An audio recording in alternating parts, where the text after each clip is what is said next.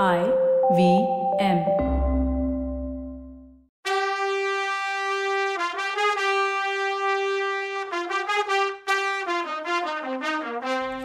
வணக்கம்.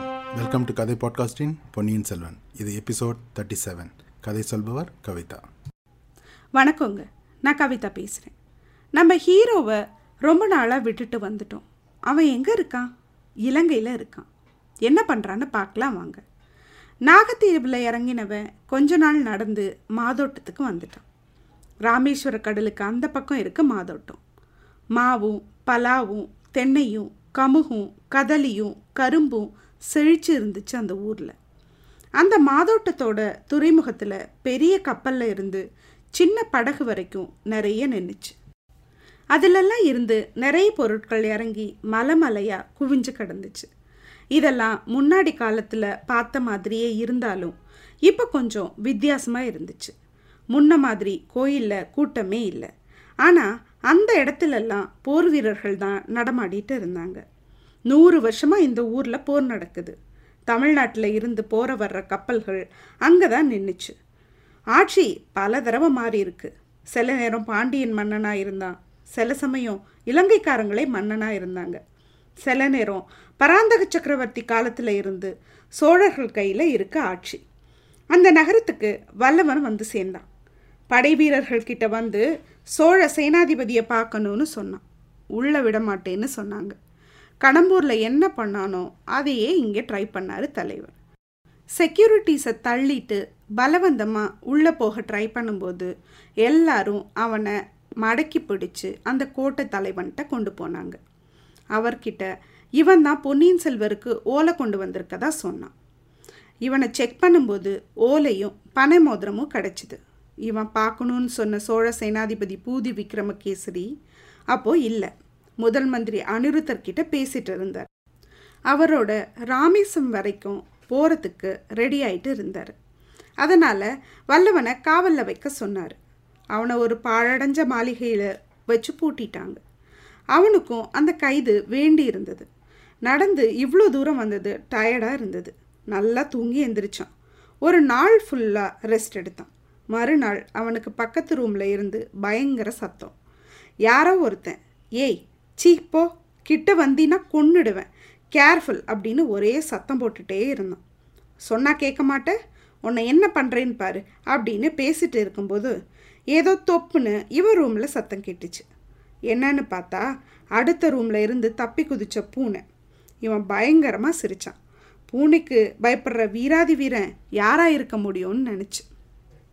இவன் சிரித்த உடனே பக்கத்து ரூமில் இருந்தவன் ஓஹோ உனக்கு சிரிக்க வேற வருமா? சிரி சிரி. ஆனால் திரும்பி இங்கே மட்டும் வராதேன்னா. யாரோ டெஃபினட்டாக பைத்தியக்காரன்னு தோணுச்சு வந்தியத்தேவனுக்கு. ஆனால் இந்த வாய்ஸை எங்கேயோ கேட்ட மாதிரி இருந்தது. கரெக்டாக கண்டுபிடிக்க முடியல. சரி யாரான வேணா இருந்துட்டு போட்டோம். நீ தூங்குடா கைப்புள்ள அப்படின்னு கண்ணை மூடினான். அதுக்குள்ள காலில் ஏதோ வழவழன்னு ஃபீல் ஆச்சு. என்னன்னு பார்த்தா பூனை. ஐயோ இதை வச்சுக்கிட்டு எப்படி தூங்குறது? திரும்பி கண்ணை மூடினான். பூனை இப்போ அவன் கை பக்கத்தில் வந்துடுச்சு. கையால் பிடிச்சி தூரம் போட்டான். ஆனாலும் அது திரும்பி வந்துச்சு. ஏதுடா இது தொல்லையாக போச்சுன்னு ரெண்டு ரூமுக்கும் இடையில இருந்த ஒரு ஓட்ட வழியாக அதை தூக்கி அந்த ரூமில் போட்டான். திரும்பி அந்த ரூமில் ஒரே ரகலை. கொஞ்ச நேரம் சைலண்ட்டாக இருந்துச்சு. அப்போ தான் கண்ணை மூடுனா. அடுத்த ரூமில் இருந்தவன் கதவை தட்டினான். யார் நீ? ஏன் பூனையை தூக்கி இந்த பக்கம் போட்டேன்னு ஒரே சத்தம். இவன் பதிலே சொல்லலை. இன்னும் என்னென்னவோ வித்தியாசமான சவுண்டு கேட்டுகிட்டே இருந்துச்சு. அந்த ரூமில் இருக்கவன் செவரில் ஏற ட்ரை பண்ணுற மாதிரி தெரிஞ்சுது. மேலே இருந்து ஃபஸ்ட்டு ரெண்டு கை தெரிஞ்சுது. அப்புறம் தலைப்பாக தெரிஞ்சுது. அதுக்குள்ளே ஒரு முகமும் தெரிஞ்சுது. அட நம்ம தலை. நம்பியை பார்த்த உடனே வல்லவனுக்கு உள்ள ஐயையோ இவன் எதுக்கு இங்கே வந்துட்டு இருக்கான் அப்படின்னு ஓடிட்டுருக்கு. ஆனாலும் சிரிச்சுக்கிட்டே வாங்க வாங்கன்னு சொல்லிட்டு சிவஸ்தலமான திருக்கேதீஸ்வரத்துக்கு வருக அப்படின்னு வம்பிழுக்க ஆரம்பித்தான் மேலேருந்து கீழே குதிச்ச ஆழ்வார்க்கடியான் அடடே தம்பி நீதானா அது? அப்படின்னு சொல்லிட்டு குதிச்சான். வல்லவன் உடனே கொஞ்ச நேரம் முன்னாடி தான் உன்னை பற்றி நினச்சிட்டு இருந்தேன். கரெக்டாக நீ வர்ற. ஆ ஹண்ட்ரட் எஸ் அப்படின்னா. என்னை பற்றி என்ன தம்பி நினச்சேன்னு கேட்டான். இல்லை இங்கே வரும்போது ராமேஸ்வர கோயில் கோபுரம் தெரிஞ்சுது. அதுதானே ராமர் பாவத்தை போக்கிக்கிட்ட இடம். ராமர் நினப்பு வந்த உடனே அனுமார் ஞாபகம் வந்துச்சு. அனுமார்ன உடனே உங்கள் ஞாபகம் வந்துச்சு. சரியாக நீங்களும் குதிச்சிங்கன்னு சொன்னான். ராமேஸ்வரத்தை பற்றி சொன்ன உடனே சண்டை போட போகிறான்னு நினச்சா அனுமாரை பற்றி சொல்லி வல்லவன் அவனை சந்தோஷப்படுத்திட்டான். ஆனாலும் பூனைக்கிட்ட சண்டை போட்ட மொத ஆள் நீங்கள் தான்னு சொன்னால் வல்லவன். இல்லை தம்பி இங்கே பார் பிராண்டி வச்சிருக்குன்னு காயத்தை காட்டினா நம்பி. அது வீர சைவ பூனையாக இருக்கும். அதான் அது வேலையை காட்டியிருக்குன்னு சொன்னால் வல்லவன். இந்த ஊருக்கு வந்ததுல இருந்து என் உடம்புலையும் வீர சைவ ரத்தம் கொதிக்க ஆரம்பிச்சிருக்கு. ஆனால் நீங்கள் எனக்கு செஞ்ச ஹெல்ப்புனால நான் பேசாமல் இருக்கேன்னா வல்லவன். அப்படியா? நான் என்ன ஹெல்ப் பண்ணேன் உனக்குன்னு கேட்டான் நம்பி. நீங்கள் செஞ்ச உதவி உங்களுக்கே தெரியாது. நீங்கள் தான் எனக்கு பழுவூர் இளையராணியை இன்ட்ரடியூஸ் பண்ணீங்க அப்படின்னு சொல்லிட்டு பழுவூர் பனை மோதிரம் கிடைச்ச கதையை சொன்னான்.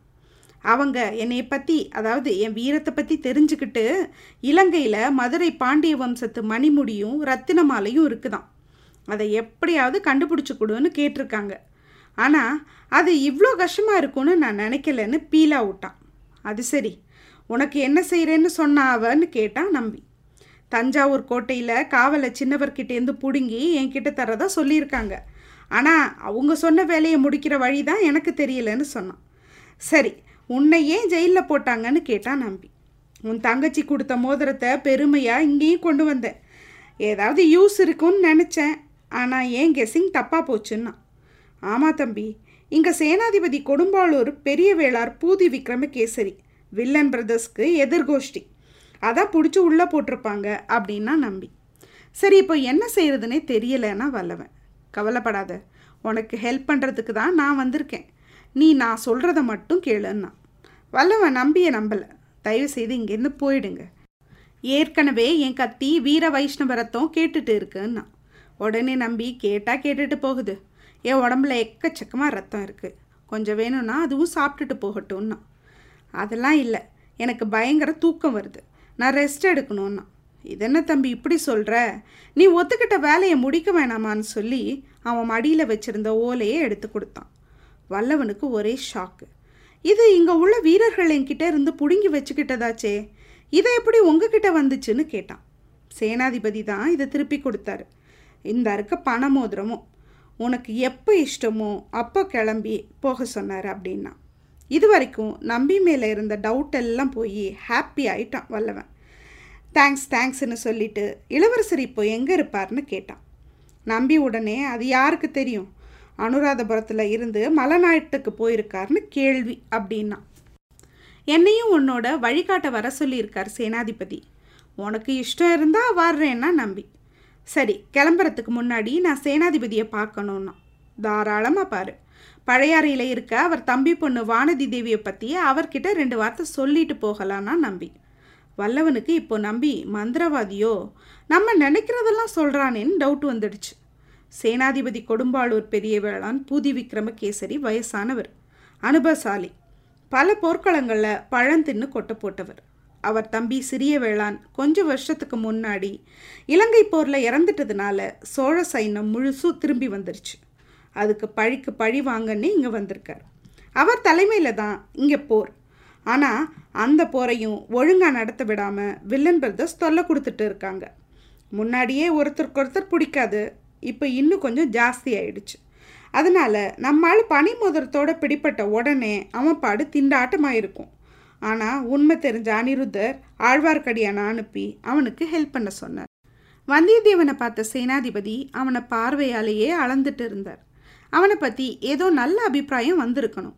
அதனால் அன்பா உன்னை இங்கே நல்லா பார்த்துக்கிட்டாங்களா? சாப்பாடெல்லாம் நல்லா இருந்ததான்னு கேட்டார். அதுக்கு அவன் ஒரு குறையும் இல்லை. எப்போ பார்த்தாலும் அஞ்சாறு பேர் வாசலில் இருந்தாங்க. ராத்திரி சாப்பாட்டுக்கு ஒரு பூனையை அனுப்பி வச்சாங்க. அதை சாப்பிட்லான்னு நினச்சிட்டு இருக்கும்போது இந்த வைஷ்ணவர் வந்து அதை கெடுத்துட்டார் அப்படின்னா. இதை கேட்டதும் சேனாதிபதி சிரிச்சிட்டார். ரொம்ப காமெடியாக பேசுறியே அப்படின்னார். இவன் காட்டுப்பாதையில் போகும்போது உனக்கு வழி காட்டுவான். நம்பிக்கிட்ட சொல்கிறார் உடனே சேனாதிபதி எனக்கு துணையாக யாரும் வேண்டாம். என் கைத்தடி போதும்னா நம்பி. உடனே அவர் அப்போ அவனுக்கு நீ வழி காட்டிட்டு போ. ஃபஸ்ட்டு நீ இவனுக்கு சாப்பாடு போட்டு அப்புறம் ரெண்டு பேரும் கிளம்புங்க. இங்கே சாப்பாடு எல்லா இடத்துலையும் கிடைக்காது. ஏன்னா ஆறு குளத்தையெல்லாம் மஹிந்தன் வீரர்கள் கரையை உடச்சிட்டு போயிட்டாங்க. அதனால் இங்கே விவசாயமே நடக்கலை. குறைஞ்சு போச்சு. இந்த நாட்டு மக்களே பட்னியாக கிடக்காங்க. அப்புறம் நமக்கு எப்படி சாப்பாடு கிடைக்கும்? நம்ம நாட்டில் இருந்தும் தான் எதுவுமே வர்றது இல்லையே. அது வர்றதும் பத்துறது இல்லை அப்படின்னார். அப்போ வல்லவன் சொன்னான் ஆமாம்மா எனக்கு தெரியும் சேனாதிபதி. குந்தவை பிராட்டிக்கிட்ட பழையாறை மக்கள் இதை பற்றி பேசும்போது கேட்டேன்னா அதுக்கு குந்தவை என்ன சொன்னா அப்படின்னு ஆர்வமாக கேட்டார் சேனாதிபதி. உடனே வல்லவன் சேனாதிபதி பெரிய வேளான் அங்கே இருக்க வரைக்கும் நம்ம வீரர்கள் பட்னி கிடக்க விடமாட்டார். கவலைப்படாதீங்கன்னு சொன்னாங்க அப்படின்னா. உடனே சேனாதிபதிக்கு சந்தோஷம் ஆயிடுச்சு ஆஹா குந்தவை பிராட்டி மாதிரி எத்தனையோ இளவரசிகள் உலகத்தில் இருக்கலாம். ஆனால் அவருக்கு இணையானவங்க யாருமே கிடையாது அப்படின்னார். அவங்களுக்கு அடுத்தபடியாக ஒருத்தரும் இருக்காங்க. அவங்க தான் வானதின்னா வல்லவன். இன்னும் குஷி ஆயிட்டாரு சேனாதிபதி. ஹே இந்த பையன் பயங்கர ஸ்மார்ட்டுப்பா என்னையே போட்டு தள்ளுறியே நீ. பழையாறையில் எங்கள் குல விளக்க நீ பாத்தியான்னு கேட்டார். பார்த்தேங்க ஐயா. வைத்தியர் வீட்டில் இருந்து கிளம்பும்போது ரெண்டு பேரும் வந்து தான் வழி அனுப்பி வச்சாங்க. வானதி குந்தவையை விட்டுட்டு பிரியறதே கிடையாது அப்படின்னா. சேனாதிபதி உடனே வானதியை பற்றி ஏதாவது இளையப்பிராட்டி எனக்கு செய்தி அனுப்புனாங்களா? அப்படின்னு கேட்டார். உங்களுக்கு அனுப்பலை. ஆனால் அனுப்ப வேண்டியவங்களுக்கு அதாவது இளவரசருக்கு அனுப்பியிருக்காங்கன்னு சொன்னான். கொஞ்ச நேரம் சிரித்தார் உனக்கு என்ன வேணும்னாலும் என்னை கேளு. நிறைய நகையும் பொண்ணும் பொருளும் தர்றேன்னாரு. அதெல்லாம் உங்ககிட்டயே இருக்கட்டும்யா நான் திரும்பி போகும்போது வாங்கிக்கிறேன்னா வல்லவன். அவனை சந்தோஷ மிகுதியால் கட்டி பிடிச்சிக்கிட்டார். சரி ரெண்டு பேரும் கிளம்புங்கன்னார். நம்பி உன் கூட வரலைன்னா நீ இளவரசரை கண்டுபிடிக்கவே முடியாது. இவனும் இளவரசர்கிட்ட கொடுக்கறதுக்கு ஒரு நியூஸ் வச்சுருக்கான். அதனால் ரெண்டு பேருமா சேர்ந்து கிளம்புங்க. வழியில் சண்டை போட்டு காரியத்தை கெடுத்துக்காதீங்கன்னு புத்திமதி சொன்னார். வந்தியத்தேவனை பக்கத்தில் கூப்பிட்டு ரகசியமாக இவனால் உனக்கு கெட்டது எதுவும் வராது. ஆனால் இவன் என்ன சொல்கிறான்னு அதாவது இளவரசர்கிட்ட இவன் என்ன செய்தி சொல்கிறான்னு கேட்டு வந்து சொல்லுன்னார். வல்லவனுக்கு எப்பவுமே ஒரு டவுட் இருந்தது. நம்பிய நம்ம வேவு பார்க்க அனுப்புகிறாங்களோன்னு ஆனால் இவர் இப்படி சொன்ன உடனே அவனுக்கு சந்தோஷமாயிடுச்சு. சரி நம்ம அவனை வேவு பார்க்க போகிறோமா கிளம்புடா கைப்பிள்ளைன்னு சிரிச்சுக்கிட்டான். நம்பியும் வந்தியத்தேவனும் ரெண்டு வீரர்கள் துணையோட கிளம்புனாங்க. ரெண்டு நாள் கிழக்கு பக்கமாக நடந்தாங்க. முதல்ல ஊர் பக்கமாக இருந்தது. போக போக காட்டு வழியாக மாறிடுச்சு. நடந்தாங்க நடந்தாங்க நடந்துக்கிட்டே இருந்தாங்க. ரெண்டு பேரும் ஒருத்தர் ஒருத்தர் வேவு பார்க்கணுன்னு நினச்சிட்டு இருக்காங்க. ஆனால் இவங்களால ஃபஸ்ட்டு இளவரசரையே பார்க்க முடியுமா? அடுத்த எபிசோடில் பார்க்கலாம். அது வரைக்கும் பாய் சி சூன்